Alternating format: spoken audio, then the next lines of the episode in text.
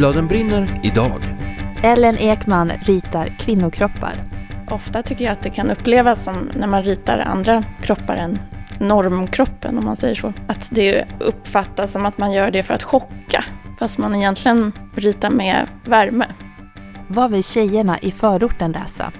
Det är väldigt mycket verklighet, ver verkligt verklighet och mycket verklighetsflykt. Och så tipsar vi om bra feministiska läsupplevelser. Välkomna till Bladen brinner.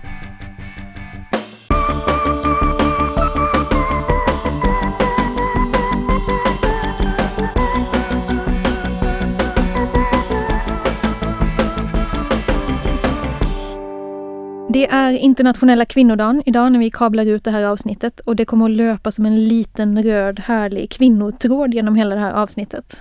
Fast jag insåg just att jag är, kommer att spräcka allt för att jag har ett manligt boktips i Oh slutet. my God. Herregud. Jag heter Johanna Lindbäck. Jag heter Lisa Bjerbo.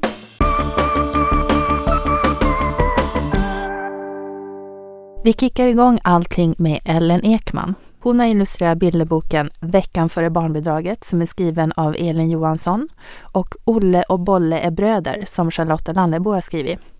Och så finns ju Lilla Berlin, Ellen Ekmans egen serie och universum. Hon började med den för fem år sedan när hon gick på serieskolan i Malmö. Och de runda, liksom Barbapapa-liknande kropparna på både män och kvinnor kom till bland annat för att sådana var så enkla att rita och hon behövde producera i snabb takt. Det var bland annat därför alltså. Serier, eh, särskilt strippseriemediet då kanske, traditionellt har varit en mansdomin- ett mansdominerat område. Och då har män tecknat kvinnokroppar. Och då har det antingen varit den arga hustrun med, som jagar sin slöman med en brödkavel. Lite så manshaftig kvinna som, eh, där skämtet och humorn är att hon är ful. Typ.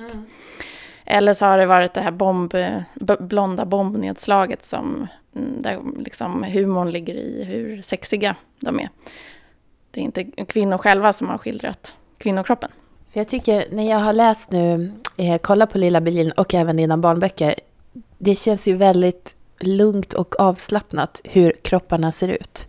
Det är liksom, formen är inte det här bombnedslaget och eh, det sticker ut lite hår ibland och brösten, ibland har man bh och ibland har man inte bh. Det är liksom väldigt så här bara vanligt. Det är skönt. Ja, ja men precis. Jag fick eh, någon kommentar på den här boken som heter Olle och Bolle. Fick jag en kommentar från en läsare som eh, skrev att hon tyckte att jag tecknade kvinnokroppen eh, varmt eh, och mjukt. och det är väl just det eh, jag känner inför kvinnokroppar generellt. Eller om, man, om jag tänker på min mammas kropp eller min mormors eller farmors så är det ju inte bombnedslaget man känner värme inför. Utan det är ju de här eh, kropparna som har burit och släpat och som har eh, gropar efter bh-band och eh, liksom har, har burit på liv på något sätt. Ehm, och så när jag sitter och ritar de sorts kropparna så är det ju värme jag känner. Men eh, ofta tycker jag att det kan upplevas som när man ritar andra kroppar än normkroppen, om man säger så. Eh, att det uppfattas som att man gör det för att chocka, fast man egentligen ritar med värme. Det är lite intressant. När det gäller barn då, när du har ritat de här eh, barnböckerna, känner du att som, ja men här vill jag att kroppen ska vara si eller så, om kvinnokroppen ska vara varm, hur ska en barnkropp vara? Ja, ehm, hittills eh, i de barnböcker jag har gjort, där har jag ju kanske mer försökt fokusera på eh, Veckan före barnbidraget till exempel så har vi ju gjort ett barn som eh, inte ska vara tydligt könat till exempel. Ehm, och det handlar ju inte om att göra ett statement med det utan mer att det inte spelar någon roll för den berättelse. Att mm, specificera om det var en, en pojke eller en flicka. Utan att det öppnar, för identifikation för pojkar och flickor och icke-binära barn också såklart. Ehm, så där har jag mer fokuserat på att, ja men eftersom barns kroppar inte är könade, helt enkelt. Ehm, att rita sådana sorts ungar. Mm. När man gör ett sådant samarbete, diskuterar, har ni pratat igenom bilderna ska ha den här känslan, den här tonen? Pratar ni om någonting sånt innan och sen går du och ritar lite och ser vart du, hur det kan bli? Eller är det du som presenterar, jag tycker detta känns bra. Hur brukar ni göra? Så just med Elin så var det faktiskt så att vi jobbade helt på två olika håll. Och jag fick texten och sen ritade jag hela boken och visade den när den var klar. Eh, och det var första gången vi hade kontakt, hon och jag då. Vi hade haft kontakt genom förlaget som mellanhand innan. Och det var ganska intressant, det liksom mötet, eller vad man ska säga, för att hon har skrivit den här boken eh, och har tänkt sig en helt annan miljö än vad jag ritade, för att hon har en helt annan bakgrund. Eh, hon bor eh, ute på landet utanför eh, Umeå eh, och hade kanske haft ett hus i åtanke. Och jag, eh, från den bakgrund jag har, tänkte att de bodde ett, i, ett, i, i en hyresrätt um, och ritade stadsmiljö. Så det var lite roligt, men hon gillade det jättemycket. Vi hade, hon hade lite eh, ändringar kring eh, förpackningar där hon ville att det skulle bli veganförpackningar okay. istället för komjölk och sånt där. Ja, så det, det var det. Men eh, annars gav hon mig fria händer. Det är ganska inspirerande att jobba så. Mm. Och sen har du gjort en som heter Olle och Bolle. Mm. Och då var det Charlotta Landebo som skrev? Exakt. Ja. Och det var ju eh, helt annorlunda. Då träffade jag Lotta innan jag satte igång. Den är ju baserad på henne och hennes eh, barn som hon eh, har som eh, så kallat, eh, vad heter det, eh, frivilligt ensamstående tror jag man kallar det. Och eh, där träffade jag Lotta och fick göra hembesök. Eh, hänga med och hämta på dagis och packa upp matvaror och vara med under kaos och eh, nervsammanbrott hos hennes ungar hemma hos henne. Så det, där hade jag liksom en annan ingång i arbetet. Det var ju tydligt liksom präglat av eh, den bilden jag fick då. Men jag tänker att generellt de senaste åren, det, de samtalen som har funnits inom eh, barnlitteraturen, framförallt kanske kring stereotyper och representation, eh, det har ju såklart eh, börjat synas inom litteraturen. Förhoppningsvis. Eh, och att det finns en medvetenhet kring att innehållet och vad, vilka som får synas inom barnlitteraturen påverkar också sen, tänker jag, vilka som känner sig manade att ta plats inom branschen. Så var det väldigt mycket för mig eh, just när det gällde seriebranschen. Att eh, när det började synas fler eh, kvinnliga utövare så kunde jag identifiera mig med yrket och kliva in där och bidra med mitt perspektiv och mina historier. Eh, och detsamma gäller ju till exempel klass eller eh, representation av olika hudfärger. Om man inte ser det så kan man kanske inte heller eh, tänka sig att man själv kan gå in i eh, det yrket och bidra. Mm. Är man författare kan man ju ganska lätt tjuvlyssna på samtal för att få inspiration. Men hur gör man om man är tecknare? Åker man till närmsta omklädningsrum? Ja, omklädningsrum är ju helt klart en sån plats. Men eh, det är ju lite känsligt att stå och spana på folk i omklädningsrum. Såklart. Men ja, men badhus och sådana platser är underbara tycker jag. Kallbadhuset i Malmö tycker jag är en fantastisk plats på, på liksom när det är på kvinnosidan. Just för att eh, där går alla kroppar runt utan eh, den manliga blicken på sig. De bara är där och ligger i olika storlekar och former och eh, bara solar och badar. Och, ja, det är en sån fristad mm. på något sätt. Vi matas ju hela hela tiden med bilder från, som inte är liksom våra egna kroppar men som är från eh, media och mode som är helt, som inte är en kropp som någon av oss har eller känner. Ehm, så man behöver eh, få lite verklighetscheck, tycker jag. Mm. Ibland får man åka till ett kallbadhus. och då tänker jag också det är lätt för mig att sitta och säga att jag tänker på min mammas kropp med värme eller jag tänker på min farmors kropp med värme. Jag tänker kanske inte på min egen kropp med värme tyvärr.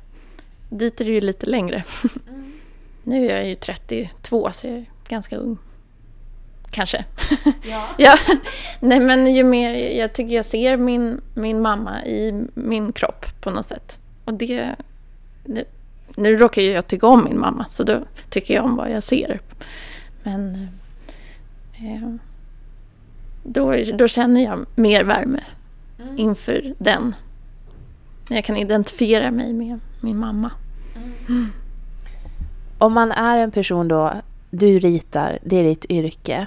Det är, liksom, det är ditt jobb att tänka på former och utseenden och allt möjligt. Hjälper det eller skälper det? Liksom blir man, tänker man mer på detta eller alltså, tänker man på det på ett osunt sätt eller blir det ett sunt sätt?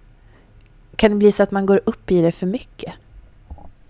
Nej, det är härligt tycker jag att tänka på kroppar och variationer i kroppar. Det blir ju eh, det är ju bättre, tycker jag, än att matas med de här andra bilderna kanske. Det där var Ellen Ekman och snart kommer fortsättningen på veckan före barnbidraget. Den nya boken heter Hemma hela sommaren och det är Elin Johansson som har skrivit.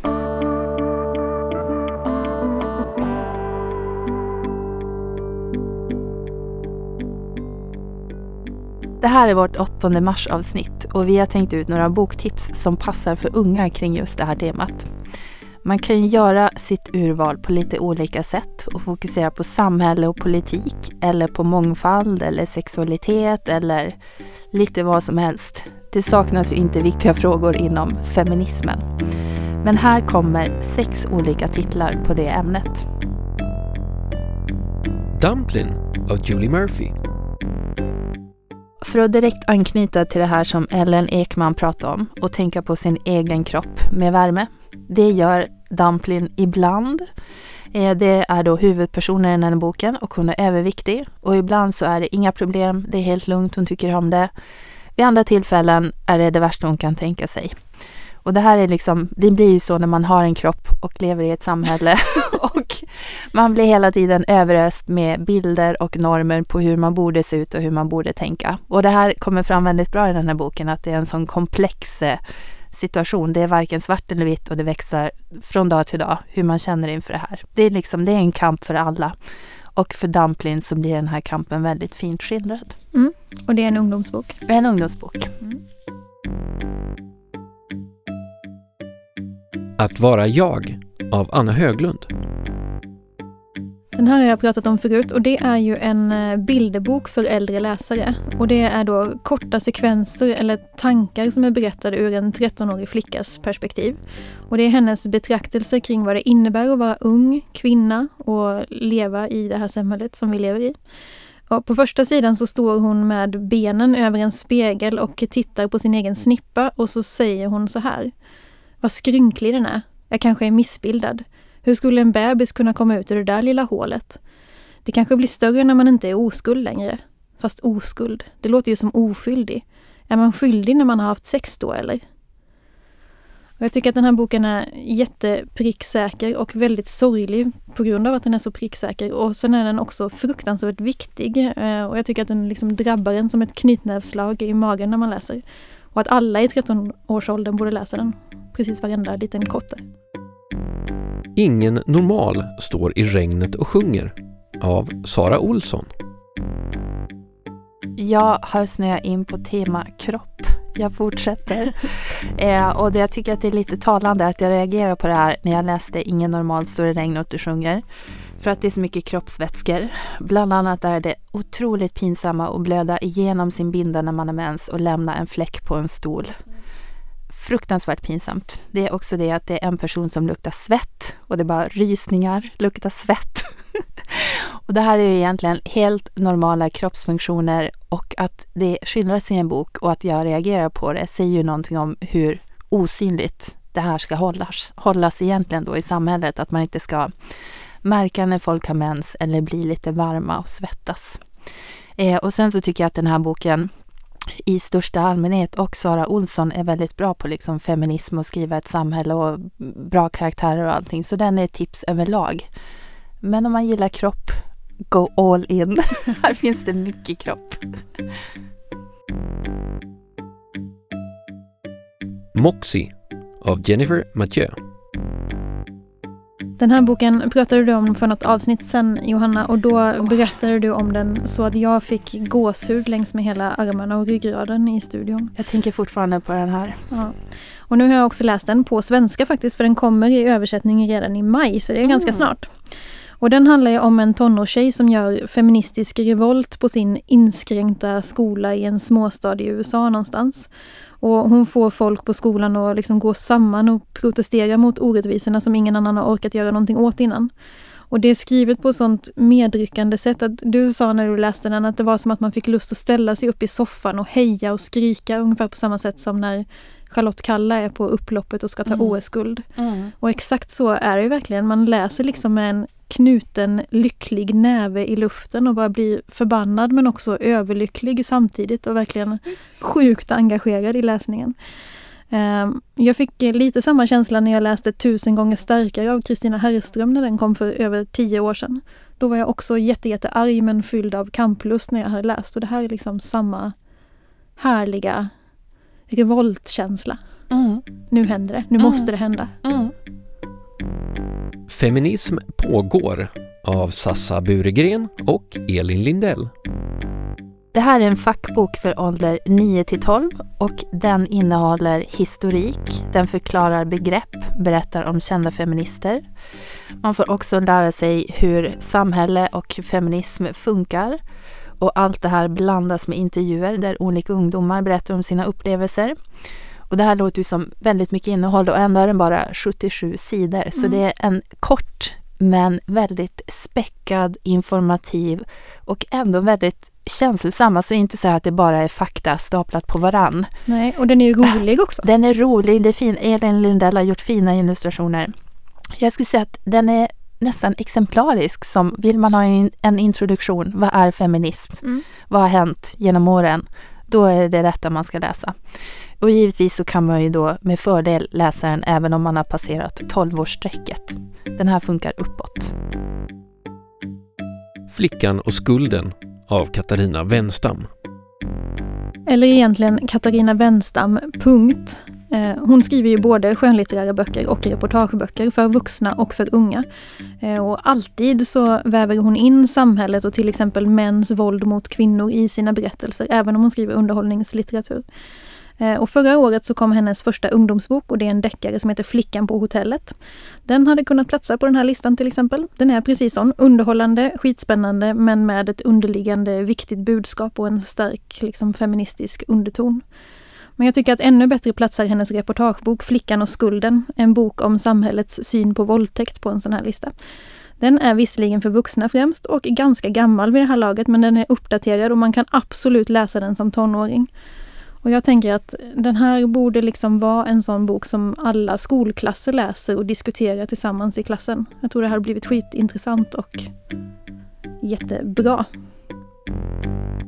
Och den här listan, plus många fler titlar som vi nu inte alls har tagit upp, men vi kommer lägga ut det på sajten. Så man kan, få, man kan verkligen gotta sig i feministiska titlar för olika åldrar och med olika inriktning.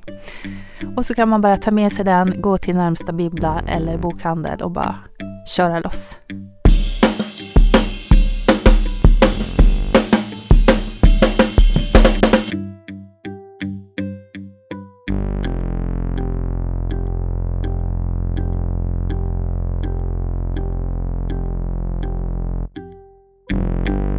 Ett år sedan ungefär hade vi en diskussion i den här podden som handlade om hur trötta vi var på allt fokus som läggs på läsovilliga killar. Vi var till exempel utleda på artiklar i stil med Vad vill killarna i förorten läsa? och pressmeddelanden om böcker som var skräddarsydda till just den målgruppen.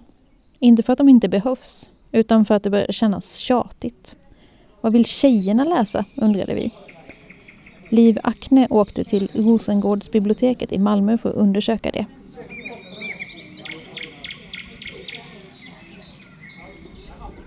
Jag är på biblioteket i stadsdelen Rosengård i Malmö. I ett rum spelas det schack. I ett annat pågår svenska undervisning. Vid lånediskarna kvittrar fåglar. Skivan blev kvar efter en naturutställning här för ett tag sedan. I ett hörn har personalen satt upp en metoo-hylla. Alexandra Pascalidos bok står här tillsammans med Katja Wagners och Katarina Wenstams böcker. Jag ska lägga... Nej, för du plockar. Okej, kör. Nej, du kan inte lägga. Här sitter några tjejer som jag ska prata med. Men de har inte kommit till biblioteket för att låna några böcker idag. Istället så spelar de kort med en kompis efter skolan. Jag heter Samson och är 13 år gammal. Agge och är 13 år gammal. Jag frågar Aggie om hon har läst någonting bra den senaste tiden. Nej, men jag såg en bok som var väldigt intressant. Handlade om sport, om fotboll. Kommer du ihåg vad den hette? Nej, det gjorde jag inte. Jag minns inte faktiskt. Är fotboll någonting som du brukar tycka om att läsa om? Mm, ja, det är min favoritsport. Som, ja. Spelar du fotboll också? ja, det gör jag. I vilket lag? FC Rosengård. Vad gillar du att läsa? Mer intressanta böcker som händer på riktigt. Har du något eh, tips på någon bok som du har läst som handlar om någonting som har hänt på riktigt? Ja. Joakim Lundells bok. Jag fastnar för den bra, mycket. Vad handlar den om? Om hur hans liv var, hur hans, ma- hans mamma eh, behandlade honom, hur han växte upp och så vidare. Varför tyckte du så mycket om den? För att det som händer är på riktigt och eh, han berättar bra så den är en bra bok. Är det viktigt för dig att det ska kännas eh, på riktigt när du läser? Ja, för då är det inte bra bok annars. De säger att det finns en viss skillnad i hur de och deras killkompisar läser. När tjejerna i klassen väljer en serieroman så väljer killarna oftare en bok om fotboll. Jag frågar Aggie om hon brukar välja samma fotbollsböcker som dem. Nej, inte så ofta. Jag brukar inte ta alltså, hela tiden fotboll. Jag brukar också ta andra böcker. Vad är det för andra böcker du brukar välja då? Ja, vissa vanliga, liksom påhittade och så. Kan inte ni berätta lite om vad en vanlig bok är för er? Alltså en bok som är liksom påhittad och liksom bara något som händer och så, ja, svårt att förklara. En vanlig bok för mig eh, är en tråkig bok. För att jag ser en vanlig bok till eh, böcker som inte är bra. Jag ber dem att önska helt fritt. Vad skulle en bra bok handla om? Amerikansk fotboll. Liksom jag har nyss eh, börjat provträna amerikansk fotboll och jag tycker det är jättekul och jag skulle vilja läsa några böcker om amerikansk fotboll. Vad skulle du vilja läsa om om du fick önska en bok? Typ mer, alltså det finns mordböcker men inte sånt som händer på riktigt tror jag. Inte, det finns inte mycket men jag vill att det ska finnas mer som är bra också. Mordböcker, är det sådana som handlar om riktiga mordfall menar du? Ja, som har hänt folk. Alltså, det, eh, kanske det inte är bra, alltså, det som har hänt, men det är bra att läsa. Det verkar inte bara vara Samsam som har fastnat för skräck och verkliga mord. Ute i biblioteket hänger jag på barn och ungdomsbibliotekarien Cecilia Kristiansson. Hon visar mig vilka böcker som är populära bland de ungdomar som kommer hit. Jag frågar henne vad tjejer i 12 till 13 års åldern brukar låna. Eh, Ingelin Angerborn är ju stor bland våra 12-åringar skulle jag säga. Eh, alla sådana spökböcker. Men också när du kommer upp till 13 kanske mer relationsböcker som Jenny Hahn som eh, skrivit de här Sommaren jag blev vacker. Hon kommer med en ny serie nu också. Men om, nu står vi här vid Ingelin Angerborn-böckerna. Kan du berätta lite om dem? Så jag skulle säga att många av dem är ganska lågmäld spökskräck. Ehm, sen har vi fått en extra skjuts nu med att, att det kom en film också. Ehm, men eh, de är oftast eh, tjejer i huvudrollen, eller som huvudpersoner ska jag säga. Ehm, det är oftast något, något spöke någonstans, någonting som kommer från det förflutna. Eh, I vissa kan det vara föremål. I Månfågel är det en brevväxling med, eh, med ett barn från bakåt i historien. En, en brevväxling med ett spöke helt enkelt. Eh, Men det finns något där som barnen gillar som är, jag tror det är kanske den här långsamma och lite krypande känslan. Och så sa du en annan titel. Kan vi hitta den? ja, Den lät lite snällare. Jenny Hahn eller? ja, det är här. De är för lite äldre egentligen. Eh, Sommaren jag blev vacker är en sån som har gått väldigt bra till eh, högstadietjejer gillar den mycket.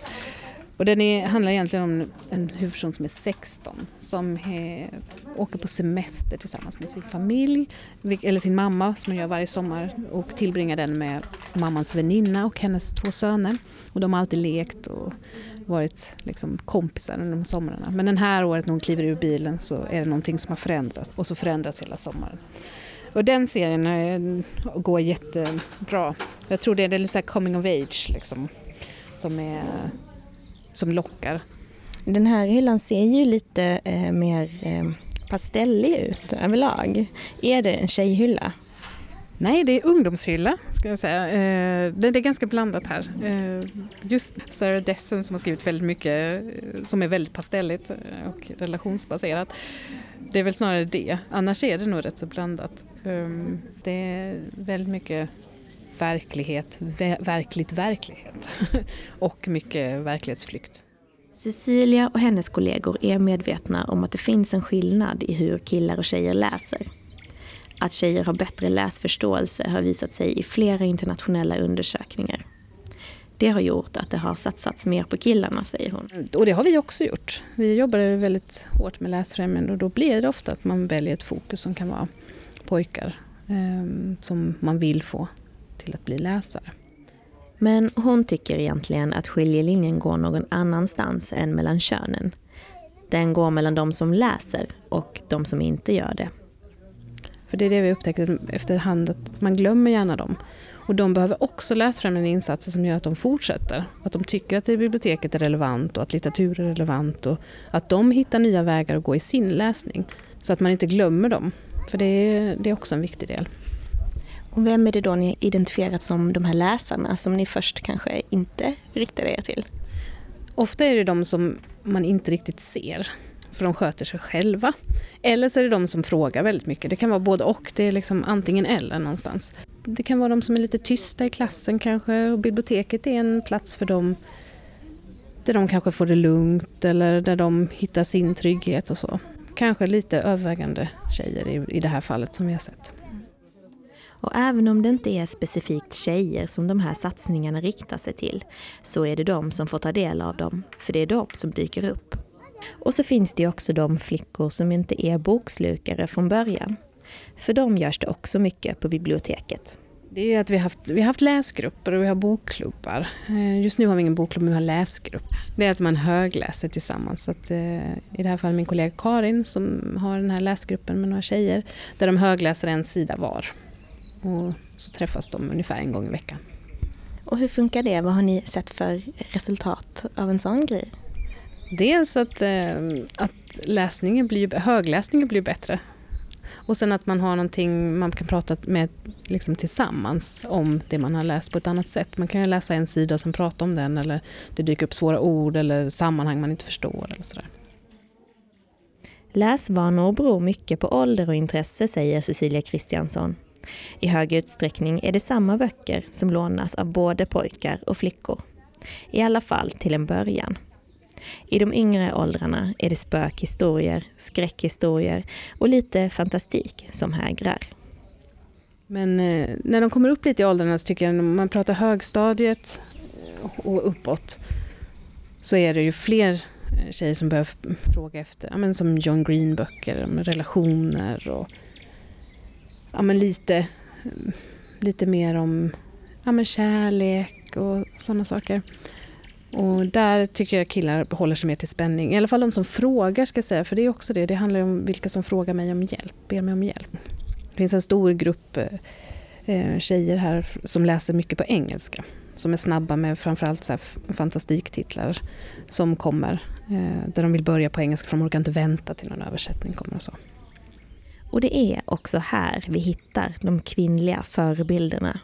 Mycket den sena fantastiken är ju, har ju varit mm, starka kvinnor eller tjejer. Och många kvinnliga författare framförallt som har blivit stora.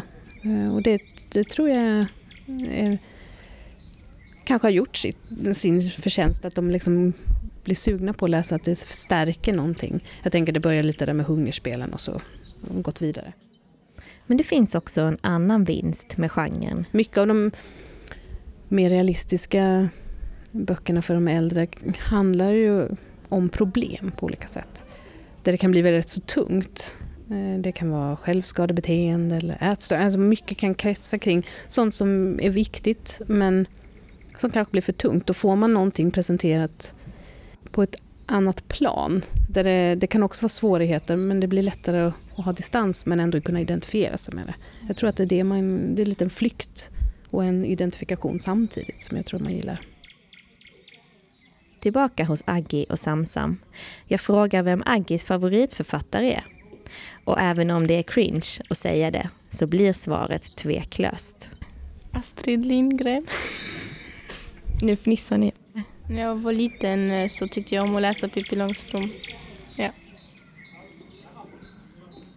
Sist där hörde ni Aggi Hotti och Samsam Nor och innan dess Cecilia Kristiansson på Rosengårdsbiblioteket i Malmö. Reporter här var Liv Akne på Blenda Journalistik.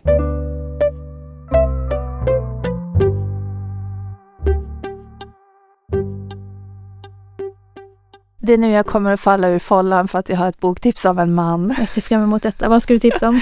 Det är en bok som heter Regn och författaren heter Anders Holmer, även illustratören. Och det här var en sån bok som i vårt agentavsnitt Import och export så berättade Karin Batcho att den har blivit såld till USA. Mm. Och det här är även en sån arty svensk illustratör. Och det är en bilderbok? Det är en bilderbok. Så inte gullig Eva Eriksson utan sofistikerad och artig.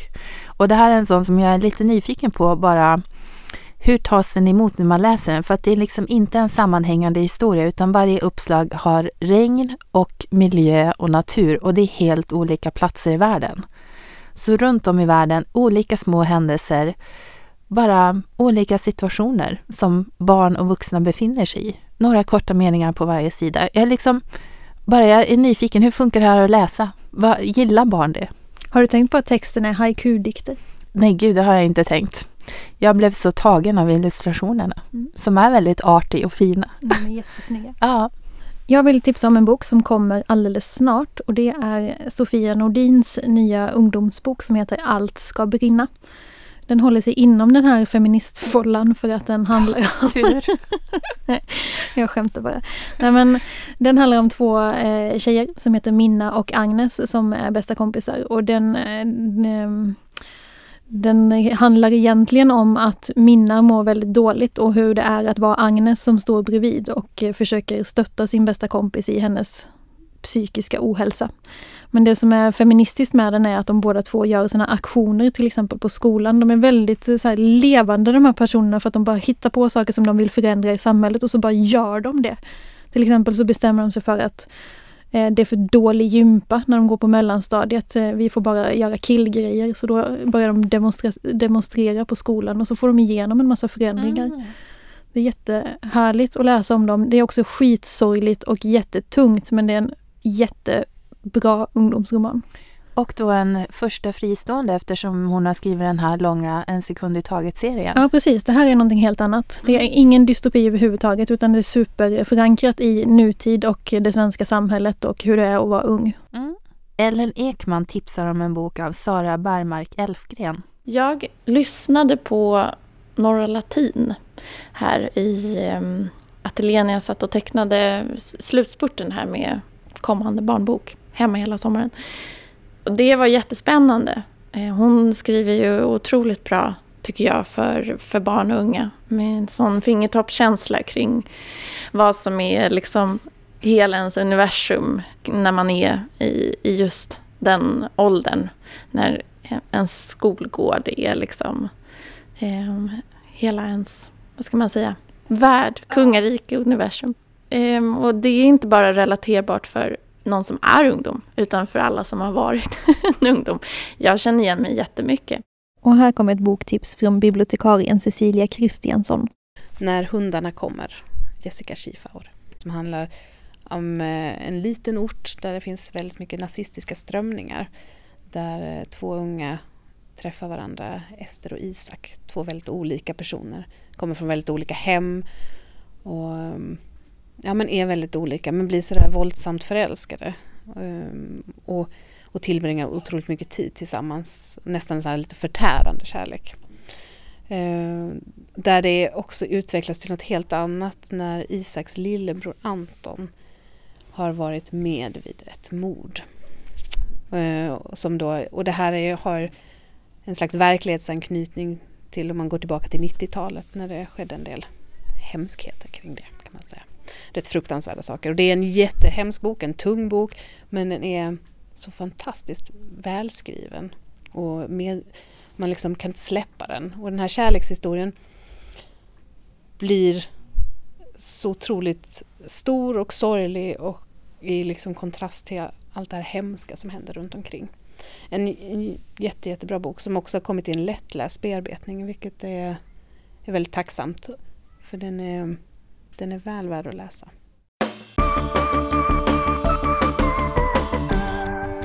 I nästa avsnitt av Bladen brinner ska vi prata om trender och tendenser i utgivningen av barn och ungdomsböcker i Sverige.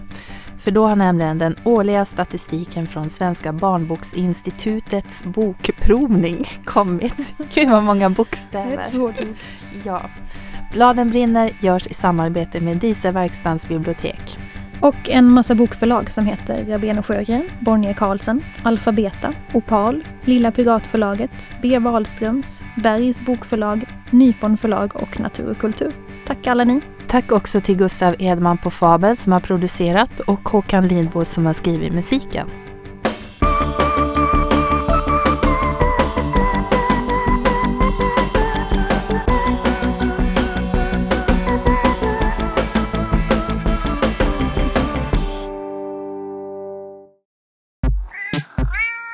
Den här podden producerades av Fabel Kommunikation. Läs mer på www.fabel.se